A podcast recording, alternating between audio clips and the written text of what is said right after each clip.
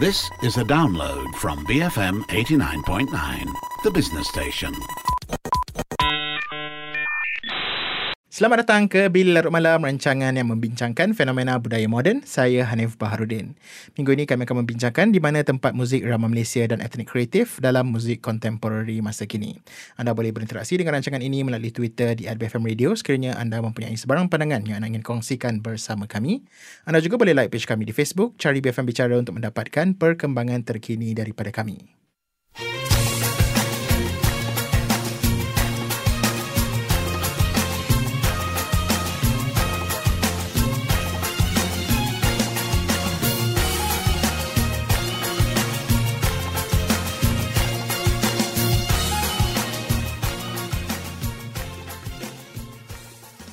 Komposer lagu yang anda sedang dengar ini Datuk Suhaimi Muhammad Zain atau lebih mesra dikenali sebagai Pak Ngah telah meninggalkan kita baru-baru ini.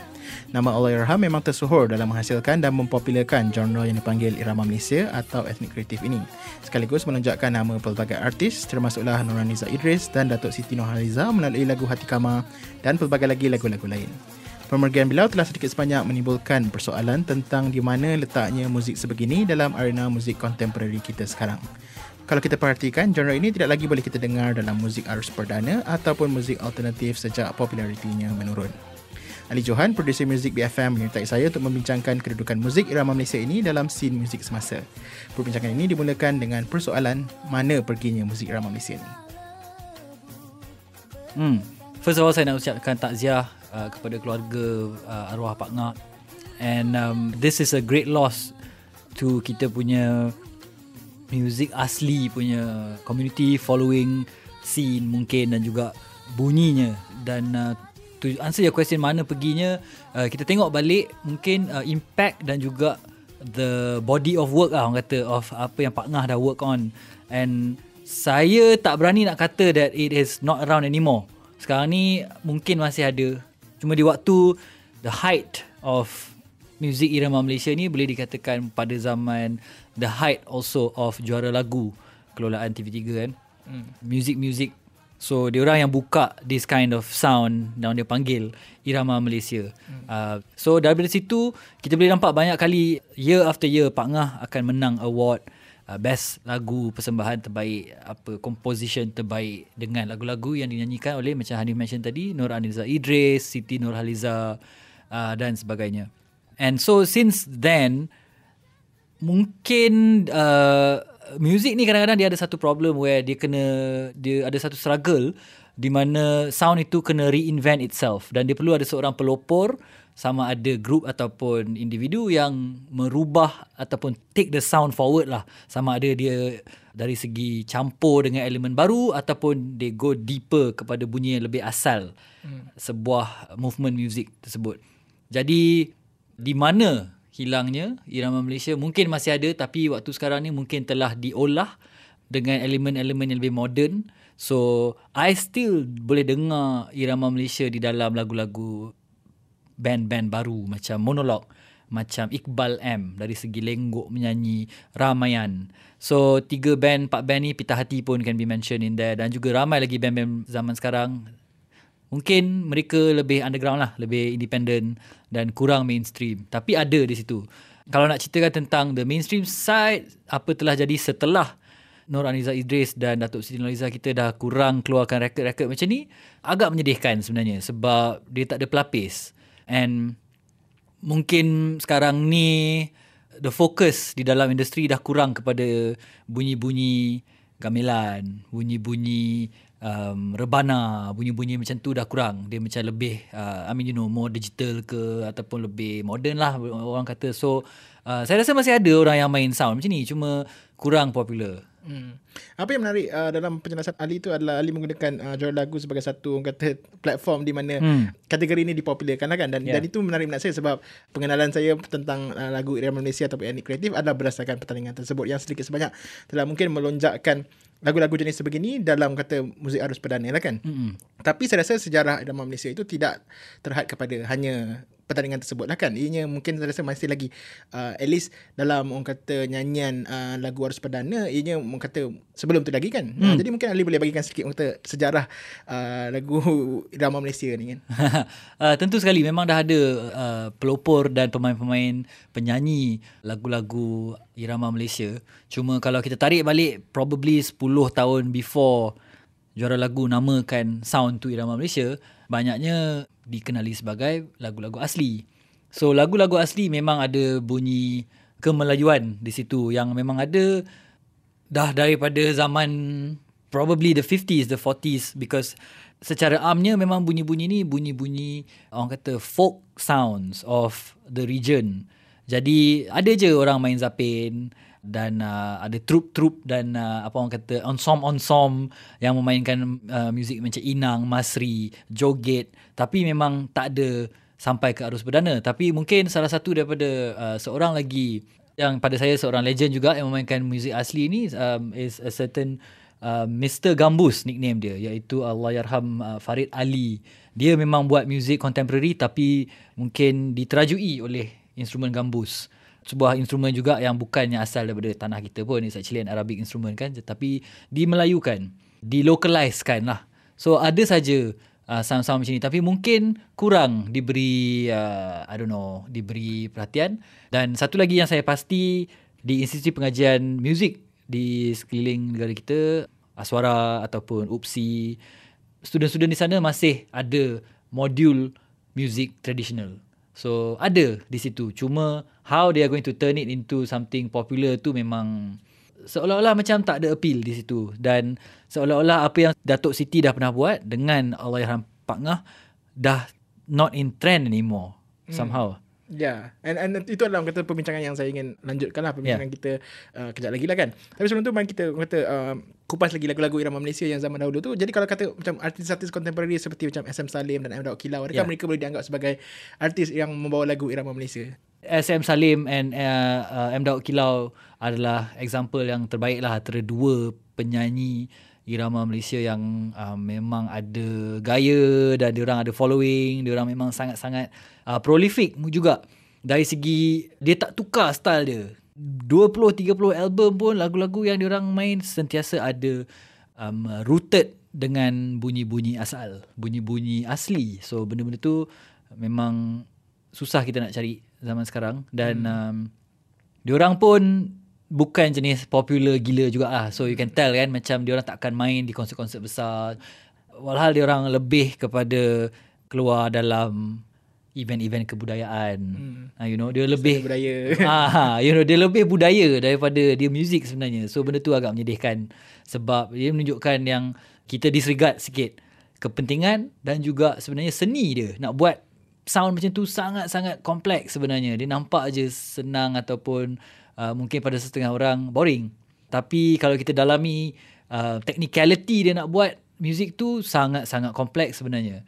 Uh, dan banyak cerita-cerita tentang pelopor-pelopor pemain-pemain muzik lama ni tak kira lah Ghazal, Inang, Masri, Joget atau apa pun ada masalah nak kedepankan ataupun nak memperturunkan ilmu main this style kepada generasi muda tak banyak orang yang pick up hmm. um, dan diharapkan graduan-graduan institusi muzik yang ada sekarang ni yang tengah belajar ada belajar modul muzik tradisional boleh uh, bawa benda tu ke tengah tak kisahlah sama ada infusion dengan contemporary modern sound ataupun dari segi the real asalnya lah yeah. kan? so benda tu macam susah sikit nak cari atau jumpa ujung jalannya di situ. Ya, yeah, dan dan dan saya rasa itu adalah masalah yang yang saya ingin bincangkan kan dalam perbincangan kita ni adalah dari sudut uh, bagaimana kita nak membezakan ataupun bagaimana kita nak menarik balik stigma yang ada pada lagu-lagu sebegini sebagai satu lagu tradisional. Even kalau kita sebut gunakan SM Salim and Daud Kilau sebagai artis uh, mainstream ataupun artis contemporary yang yang mungkin dikatakan berjaya dalam dalam kata bidang ni secara tidak langsung mereka dianggap sebagai uh, artis uh, music drama tradisional. Hmm. There, there's always that traditional stigma yang dikenakan ke atas uh, mereka. Nora Niza Idris yang saya, saya rasa lebih memang bertumpu kepada lagu-lagu ini hanya dikenali sebagai artis yang membawa lagu irama tradisional. Hmm. Padahal uh, sebelum tu dia nyanyi pop dan dia ada couple of uh, pop singles tapi dia memang tak meletup lah orang kata uh, as much as masa dia tukar sound dia dan work with more um, traditional sounds. Hmm. Um, nampaknya memang tak boleh lari sebab bunyi tradisional memang dikaitkan dengan something yang old fashion, something yang memang budak-budak memang takkan pick up. Bukan di Malaysia je sebenarnya uh, everywhere around the world. Kalau kita tengok uh, negara-negara yang maju pun ada dia punya traditional folk sounds eh. But yet dia memang takkan meletup. Uh, Indonesia mungkin even di negara- negara-negara barat uh, polka dan juga waltz segala macam sekarang ni memang dia dah dikategorikan sebagai classical music. Jadi fan dia memang tertumpu. Geng-geng classical lain kot daripada geng-geng contemporary pop modern dan sebagainya.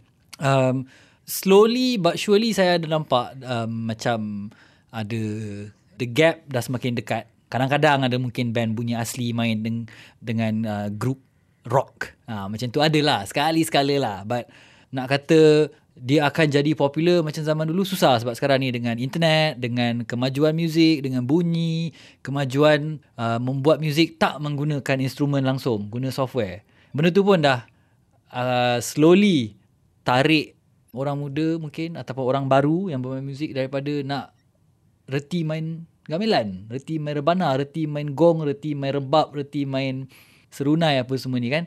So benda tu kan lebih senang lah kita nak belajar gitar, nak belajar main drum, nak belajar menyanyi kan daripada hmm. belajar benda-benda yang lama ni. Uh, dan uh, soalan Hanif tadi macam mana kita nak Nak um, bring it back ah? Yeah, well maybe not bringing bringing it back sebab okay, berdasarkan saya punya pemerhatian lah kan apa yang membuatkan saya tertarik dengan zaman semasa zaman populariti eh, dalam Malaysia dalam konteks jualan lagu tu adalah at that point sekurang-kurangnya lagu ni masih lagi ini tidak orang kata tidak setaraf dengan kata lagu Siti Nurhaliza Yeah. uh, uh, aku cinta padamu ataupun Yeah. lagu lain tapi uh, masih lagi ada kategori ini yang menyebabkan mungkin sedikit sebanyak ianya berada dalam kesedaran uh, orang ramai lah kan Yeah. dan dan uh, sekarang ni dengan lupusnya kategori lagu ni at least dalam arus perdana dah nampak macam seolah uh, kalau kita nak dapatkan lagu-lagu macam ni kita kena pergi Aswara kita kena hmm. pergi grassroots lah Ya, yang sedihnya kan. kita masih balik ke Cindai.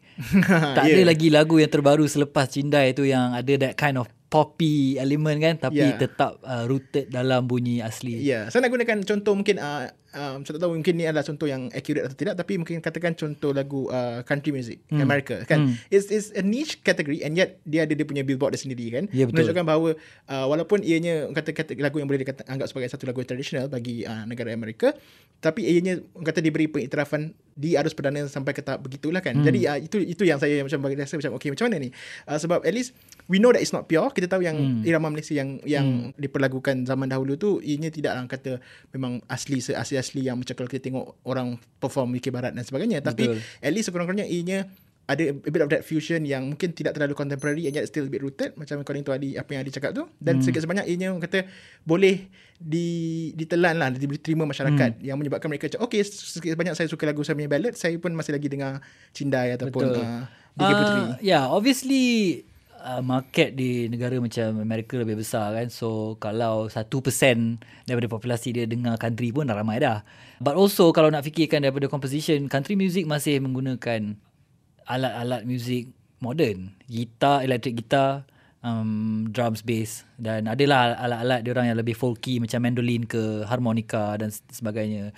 Dan kita tengok locally kita punya muzik asli kita sangat kompleks. Uh, seperti saya cakap tadi, tak ramai budak akan nak belajar alat muzik lama sebab lebih senang kita nak belajar gitar atau keyboard. Dan dari segi uh, muziknya pula mungkin benda ni terlalu kompleks dan kesenangan pop music berbandingkan dengan uh, muzik asli membuatkan pop music lebih appealing.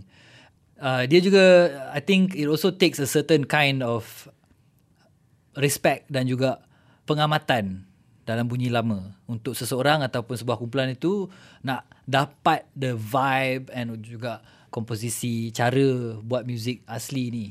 So still mm, sedih saya nak katakan. Tapi still banyaknya uh, bergantung kepada warga yang lebih senior di dalam dunia muzik kan dan hmm. uh, kita belum nampak lagi lah geng-geng muda ataupun sesiapa saja umur belasan tahun yang dah produce muzik asli. Mungkin susah. Cintailah mana tidak berkias Jalinnya lalu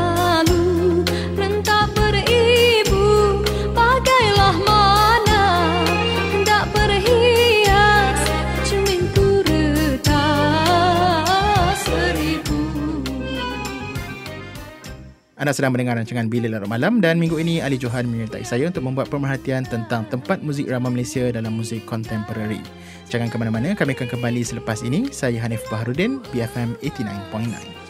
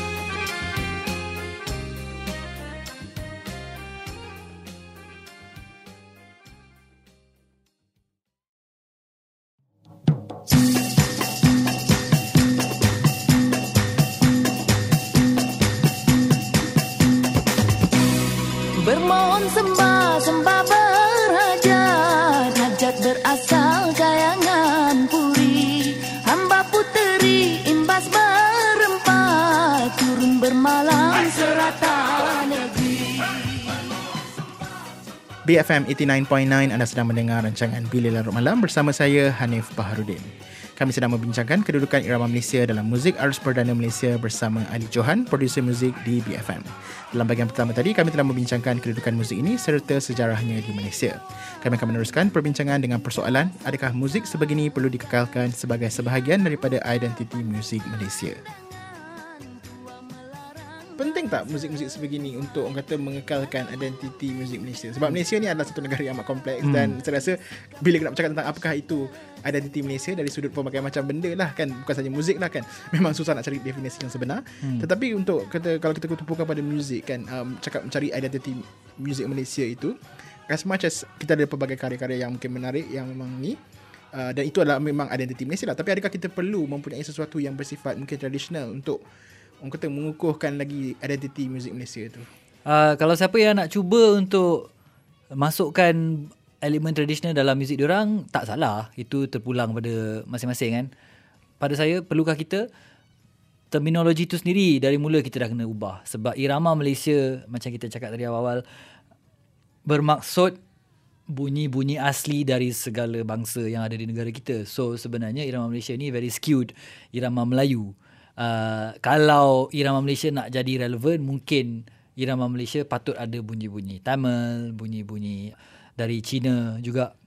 So Sabah Sarawak juga. Sabah Sarawak obviously. So banyak kita ada banyak bunyi-bunyi uh, folk sounds daripada sini dan mungkin dah ada uh, sesetengah musician yang dah campur benda ni which is benda yang sangat cool lah kalau dia orang boleh adun bunyi moden dengan bunyi lama memang akan ada lebih kick lah. Hmm. Um, tetapi cara itu terbuka. Uh, ikutlah siapa nak buat mungkin nak ada lenggok dari segi nyanyian ataupun lenggok gitar ataupun lenggok bass line yang yang mengikut bunyi asli. Uh, dan ada juga setengah band yang dia buka band rock dia ada kompang. Uh, macam tu pun ada juga ah kan. Hmm. So everybody will try lah. Dan mungkin dari segi itu saya tak berani nak kata tapi mungkin kita susah nak dengar uh, that sort of music being played dalam bunyi asal dia. Hmm. Zaman sekarang ni. Yeah. so so memang kalau macam berdasarkan apa yang Adi cakap tu dia lebih kepada fusion lah yang Yeah. mungkin mungkin memasukkan sedikit-sedikit elemen tersebut tetapi not necessarily um, at least macam memang kalau kita dengar ni confirm kita tahu ni dia memang ni muzik irama Ah, Melayu, dia kena ada Malaysia. somebody yang lead jalan tu. Ah, so mungkin kalau ada ramai orang uh, yang aware selama ni dengan apa yang uh, misal kata monolog apa kerja yang dia dah buat, dia dah pernah uh, menulis dengan scale-scale muzik asli. Dia juga pernah bekerja dengan pemuzik-pemuzik daripada grup asli. Jadi di situ kita nampak dia punya elemen dia dia dah serap dalam muzik dia sikit.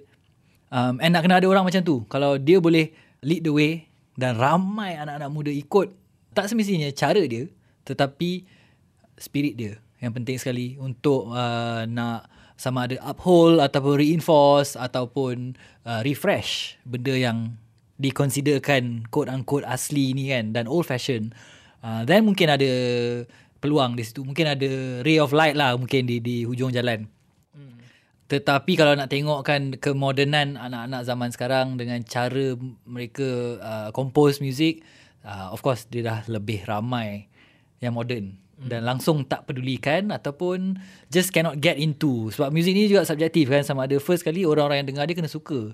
Dan mungkin ramai orang muda dengar bunyi-bunyi asli kita dan tak jumpa anything uh, ritma-ritma yang menarik pada dia orang. Whereas kalau kita daripada Afrika dan kita dengar afrobeat for instance sebuah muzik yang ada sejak zaman 40-an 30-an dulu Zoran zaman sekarang masih excited dengan afrobeat jadi semua producer ataupun musician yang keluar daripada Senegal, uh, Ivory Coast dan Ghana dan apa segala negara-negara Afrika ni, uh, orang berani dan orang tak malu kerana itu identiti orang dari sana kan. So mungkin gaya hidup kita di Malaysia ni dah memang tak asli pun, you know. Jadi uh, it comes together lah dengan mentality. Bila you hidup gaya asli kan basuh kaki sebelum masuk rumah orang apa benda semua dan mungkin you akan ada ada inclination terhadap benda-benda lama. Tak saya tak kata kan orang macam menolak basuh kaki sebelum masuk rumah lah. Tapi kiranya you gotta live it somehow. So dari segi itu um, banyak pelopor muzik peminat muzik di sini mungkin lebih seselesa dengan rock and roll. Semua orang jenis suka pakai jeans. Tak ada ramai sangat orang pakai kopiah ataupun songkok kan dan kain pelekat pergi melepak. So you can tell lah daripada daripada situ pun boleh nampak dia punya pendengaran muzik dia. Saya tak kata semua lah, ini bukan general, uh, generalisasi ini hanyalah uh, pengamatan yang saya tengok dan memang susah kita nak champion bunyi asli kalau tak ada somebody like Datuk Siti Nurhaliza and uh, itulah salah satu salah satu tunggak juga sewaktu ada hidupnya lagi uh, arwah Pak Ngah dia keep on producing album after album dalam irama Melayu. Jadi ada aja kita nak cari. Sekarang ni is a lot of reproduction already. So mm, mungkin kurang yang original dan yang baru. Hmm. Uh, so ya yeah, itu satu lagi juga uh, pendapat saya lagu-lagu lama perlu dibarukan. Kita patut uh, rework lagu-lagu macam Sungai Pahang ataupun lagu Bunga Tanjung, Rubiah Lubis apa benda semua ni untuk ada modern touch. Mungkin dari situ kita akan pergi ke depan. Misal kata Najwa Mahyudin buat satu rendition lagu lama, lagu Sri Mersing. Tapi hmm. dia buat ala modern. Ha, dari situ, you boleh nampak that orang macam Najwa Mahyudin walaupun tak main muzik asli tapi dia aware um, tentang lagu tersebut. Sri Mersing, sejarahnya and bunyi lagunya tak sama dengan apa yang dia dah buat. Tapi kita tahu reference di situ lah. Hmm. Tapi it must go beyond covers juga kan saya rasa. For sure. Cuma uh, covers ni memang banyak menolong orang untuk appreciate something dengan gaya baru. So uh, mungkin that's a simple solution ataupun one of cara-cara yang boleh membuatkan orang ramai lebih mengenali lagu-lagu lama. In fact, kita tak tahu pun semua lagu Piramli yang Piramli pernah tulis kan. Yang kita tahu popular one saja, bunyi gitar, engkau laksana bulan uh, dan sebagainya. Tapi bila ada orang baru pilih lagu one of P. Ramlee punya lesser known uh, lagu-lagu yang lebih kurang-kurang uh, menyinar tu kita tahu macam oh man dia masih ada elemen lama tu so mungkin di situ orang akan cuba mendalami benda-benda yang dulu jugalah Hmm. Jadi kiranya memang adakah masa depan kalau kita bercakap tentang masa depan uh, muzik tradisional ni kalau nak dibandingkan dengan muzik uh, arus perdana ataupun muzik contemporary pada masa sekarang ni adakah ini bermakna kalau saya nak dapatkan orang kata uh, sedikit rasa lagu-lagu tradisional saya kena pergi Aswara kena pergi ke LPAC instead of like ataupun pergi ke I don't know uh, persembahan di kampung ke untuk hmm. dengar lagu-lagu sebenarnya instead hmm. of like pergi publika tak dapat lah mungkin juga pasal itulah uh, saya I don't mean to sound like a pessimist tapi nampak gayanya pengamatan tu sendiri dah kurang daripada bunyi-bunyi lama tu dah in itself um, yang lebih popular tentang bunyi lama ialah bunyi lama rock and roll yang hadir dan start lahir di negara kita dalam tahun 60-an. The rock and roll invasion through band-band macam The Shadows, The Beatles, Rolling Stones apa semua ni. Benda tu orang lebih pegang sebagai something grassroots. Sedangkan sebenarnya kita langsung tak ada grassroots dalam tu. Probably uh, juga it's part of being a colony. Kita setelah dijajah oleh you know pihak British, rock and roll is also something that datang daripada negara England eh. So itu satunya lah. Saya rasa technicality dia memang satu uh, benteng yang sangat tinggi untuk kita nak overcome juga. Macam saya cakap tadi susah nak main muzik-muzik asli ni dan hmm. budak-budak yang boleh main memang patut ditabik lah. Nak cari makan susah tak? Nak cari makan eh. Mungkin okey lah. Tapi yelah kita like I said lah. Kita, like you said actually kita memang susah nak tengok dia berada di dalam arena-arena di luar sana yang lebih mainstream. Itu just the reality of cara orang mendengar muzik zaman sekarang. Mungkin waktu dia orang launch Datuk Siti Nurhaliza punya career dan juga uh, Nur Azizah Idris sekalipun, SM Salim, M. Daud Kilau, semua yang kita dah mention tadi. Um, strategi dia orang lebih bertumpu kepada orang-orang yang dengar stesen macam Classic National dan juga stesen Melayu yang main lagu-lagu asli ni. So di situ ada market dia sebenarnya memang masih ada. Tapi kalau nak katakan it's as popular as Bang Face ataupun Noh Saleh mungkin tak ah. Hmm. Sedih lah. uh, bagi saya itulah satu yang agak merugikan lah sebab at least kalau pada zaman dulu mungkin kita we can still yang kalau kita dengar lagu radio biasa pun we can still get a taste Hmm. of of like this kind of music tapi sekarang memang susah sikit lah kan. Ya, yeah, modernisasi memang ada tendensi untuk memadam uh, roots kadang-kadang sebab uh, you have to make way dan juga uh, when I don't know somehow modernisasi ni menyenangkan banyak perkara hmm. dan kalau benda yang remeh ataupun susah sikit dan agak kompleks sering tercicir. Yeah, and even the bands that you mentioned just now macam Monologue dan band-band yang sewaktu dengannya tu yang menggunakan elemen-elemen tradisional ni pun dia orang pun tak se-mainstream yang yang yang kita boleh harapkan lah kan. Yeah. Jadi jadi memang kalau mereka yang in the scene they know these songs, they know these bands but again those yang memang tak dengar scene-scene alternatif atau scene-scene underground ni pun tak akan didedahkan dengan lagu-lagu sebegini kan menyebabkan hmm. memang susah lah unless kita tune into maybe classic national. Ah, dan itu satu problem tentang anything yang asli seperti kalau uh, kita another example yang kita boleh tengok adalah dalam segi sukan. Kalau ada banyak pusat sepak raga atau gasing sama macam banyaknya pusat futsal di bandar ni dan semua anak-anak muda main sepak raga dengan main gasing. Then gasing dan sepak raga akan jadi popular dan akan jadi mainstream. Tapi lebih senang kita kumpul 2 3 4 orang main futsal, betul tak? Sebab uh, every township ada futsal center. Sedangkan nak main sepak raga kita tak tahu kat mana lah. uh, so dari situ muzik pun sama juga saya nampak kalau ada access lebih senang pergi ke Mid Valley ada tempat orang main muzik asli pergi ke yalah mana-mana KLCC mungkin lagi senang nampak dan mungkin mungkin makin ramai orang tak malu nak pick up benda ni. Hmm. So Ah, Saya rasa ianya kena ada orang kata sweet spot di mana ianya tidak orang kata sebab kadang-kadang saya rasa mungkin bagi to be fair kepada orang awam di luar sana mungkin mereka pun agak intimidated bila bercakap bila tengok macam katakan ada uh, showcase dekat Publica yang menunjukkan orang main alat-alat muzik tradisional. Bagi bagi mungkin bagi mereka oh ini dah macam macam Ali cakap tadi kan terlalu technical terlalu macam complicated dan very high art. Whereas is technically it's not but macam kadang-kadang orang put it either you put it too high or then you put it too low kan oh terlalu traditional lama lapuk dan sebagainya ataupun oh ni terlalu macam performing arts punya level jadi kita tak boleh nak nak nak nak nak ngam lah dengan muzik macam ni kan Hmm. Hmm, yalah macam saya kata lah berapa orang yang dalam bilik dia orang ada sebuah gitar berbanding dengan sebuah serunai. Kan? Itu je lah beza dia. Sekarang ni memang uh, modern instruments uh, menyenangkan uh, music dan juga uh, saya harap adalah orang yang pakai modern instruments untuk buat bunyi lama. You know, instead of pakai uh, drums, dia pakai gendang katakan. Dan dia main music rock macam U2.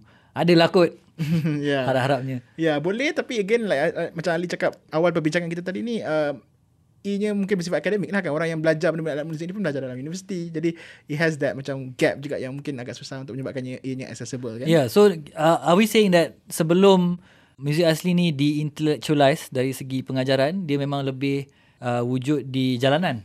yeah Memang dalam society kan? Mm. Uh, di situ juga hilang sekarang ni rasanya. Sebab dia dah masuk dalam institusi pengajian, mungkin kadar untuk orang nak discover benda ni pun jauh lebih sukar. Sedangkan um, 15-20 tahun dulu buka TV pun ada bunyi asli. Uh, dan yalah mostly RTM lah yang akan menjadi pelopor sound macam ni. Um, and itu juga satu lagi uh, stigma kan orang rasa RTM tu itself tak cool. Jadi bila RTM dah tak relevan pada golongan yang hip, jadi dia orang tak akan mungkin dia orang tak berminat untuk nak dengar benda-benda ataupun nak tengok video-video uh, muzik asli di RTM. Hmm. So mungkin uh, BFM patut uh, menjadi pelopor sound ni dan harap-harapnya pendengar kita akan lebih uh, get into muzik-muzik asli. Ya, yeah, okay. Dan saya memang rasanya terlalu bila bercakap tentang muzik ataupun apa sajalah kan. Bila kita nak tengok orang kata pertembungan antara modernisasi dan juga satu benda yang agak tradisional is always interesting dan dalam episod kali ini kita telah membincangkan pertembungan antara uh, muzik moden dan muzik tradisional dan bagaimana secara tidak langsung muzik tradisional biasanya terpaksa mengalah lah dalam orang kata uh, keadaan sebegini yeah. lah kan. Saya rasa dia akan ada, sentiasa ada because uh, thankfully bila ada uh, modul-modul pembelajaran muzik tradisional dalam institusi pengajian, insyaAllah dia akan stay. Tapi untuk kita nak nampak, ialah somebody yang ada full album of irama Melayu, irama Nusantara ataupun irama asli, susah sikit nak jumpa sekarang. Um, hmm. Setelah Datuk Siti Nurhaliza dan Nur Aniza Idris pun dah slow. Um, But you know I believe music ni sebuah kitaran. So nanti it will come back. Tak tahu bila. Tapi dia akan ada satu catalyst. Catalyst yang akan merubah uh, attention orang dengan ethnicality dalam musicality dia. Pernah terjadi sebelum Nur Azizan Idris dan Datuk Siti jadi popular. It was Zainal Abidin. Yeah, so bila Zainal Abidin release album Gamal, full on ethnic album, terus pandangan orang kepada muzik tu berubah uh, makin ramai uh, dengar muzik macam tu. And Zainal pun himself jadi lebih popular dengan sound macam tu. Sebab uh, sama juga macam Nur Alizan Idris dan Datuk Siti uh, Zainal Abidin tidak start dengan bunyi macam tu dalam sound dia. He was more of a pop star rock star. Tapi yalah so ini somebody like that yang akan corner pandangan orang terhadap muzik asal Uh, dan mungkin akan dapat jadi popular balik lah macam dulu dan kita akan tak malu lagi untuk mengaku macam oh saya suka lah muzik macam ni muzik macam lama-lama ni. Ah, benda tu still uh, stigma lah dalam dalam ramai pendengar-pendengar muzik di Malaysia ni. Hmm, okay, jadi kita akan tengoklah sama ada kitaran tu akan akan akan berlaku dan sama ada ia yang akan berlaku dalam masa yang terdekat ataupun inilah kan. Sebab kalau kita tengok balik pun uh, muzik ramai Malaysia yang dipopularkan Nurul Azizah dan Datuk Siti Nurhaliza tu pun orang kata malap mungkin dalam 10 tahun lepas kan hmm. dalam dalam 10 tahun mungkin 15 tahun lepas. Jadi mungkin kita perlu tunggu 10 15 tahun akan datang mungkin akan datang kembali lah seperti itu. Dan mungkin akan dipelopori oleh mungkin siapa tahu Yuna ke dan sebagainya kan? Harap-harapnya lah. Uh, mungkin saya tak rasa Yuna lah. Tapi uh, somebody out there yang mungkin lebih muda itu yang paling menarik sekali. Sebab benda macam ni kita tak boleh kita tak boleh agak uh, especially uh, explosion dalam sebuah musical sound benda ni memang tergantung kepada masa yang betul. Uh, everything has to be in place lah pendek cerita. Bila semua ngam, then insyaAllah kita akan nampak lagi satu fenomena. Uh, sama seperti macam mana bila uh, music indie diterima umum pada 15 tahun lepas, 10 tahun lepas. Fenomena tu memang menarik untuk untuk di uh, untuk dilihat. So kita tengoklah kalau ada ada tapi saya rasa ada memang pasti ada kerana selagi ada stesen radio macam Klasik National. Dan selagi itulah akan ada orang appreciate benda macam ni. Tapi sama ada ramai orang akan main ke tak tu uh, remains to be seen lah. Kita tengok insyaallah akan ada ramai orang yang akan pilih untuk tidak melihat kepada barat. Tapi instead lihat kepada bunyi kita sendiri Hmm, okay, alright. Jadi daripada tone yang mungkin agak pesimistik pada mulanya, kita telah bertukar menjadi lebih optimistik. Jadi, jadi apa pendapat anda di luar sana tentang perbincangan kami uh, pada malam ini? Sekiranya anda mempunyai sebarang pendapat, anda boleh kongsikan pendapat anda di Twitter kami at BFM Radio. Terima kasih banyak, Ali.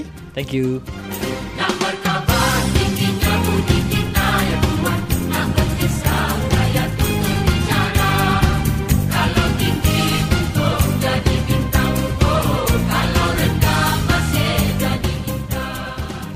Itu saja perbincangan saya bersama dengan Ali Johan tentang muzik irama Malaysia dalam arena muzik contemporary.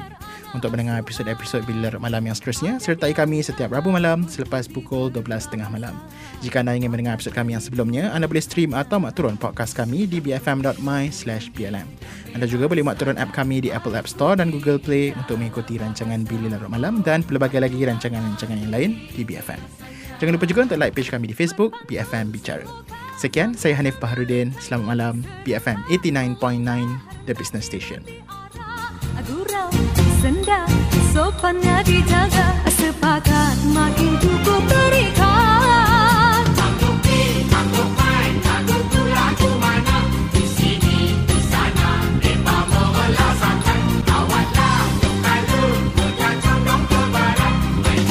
Pakat tarik ramai-ramai Biar ke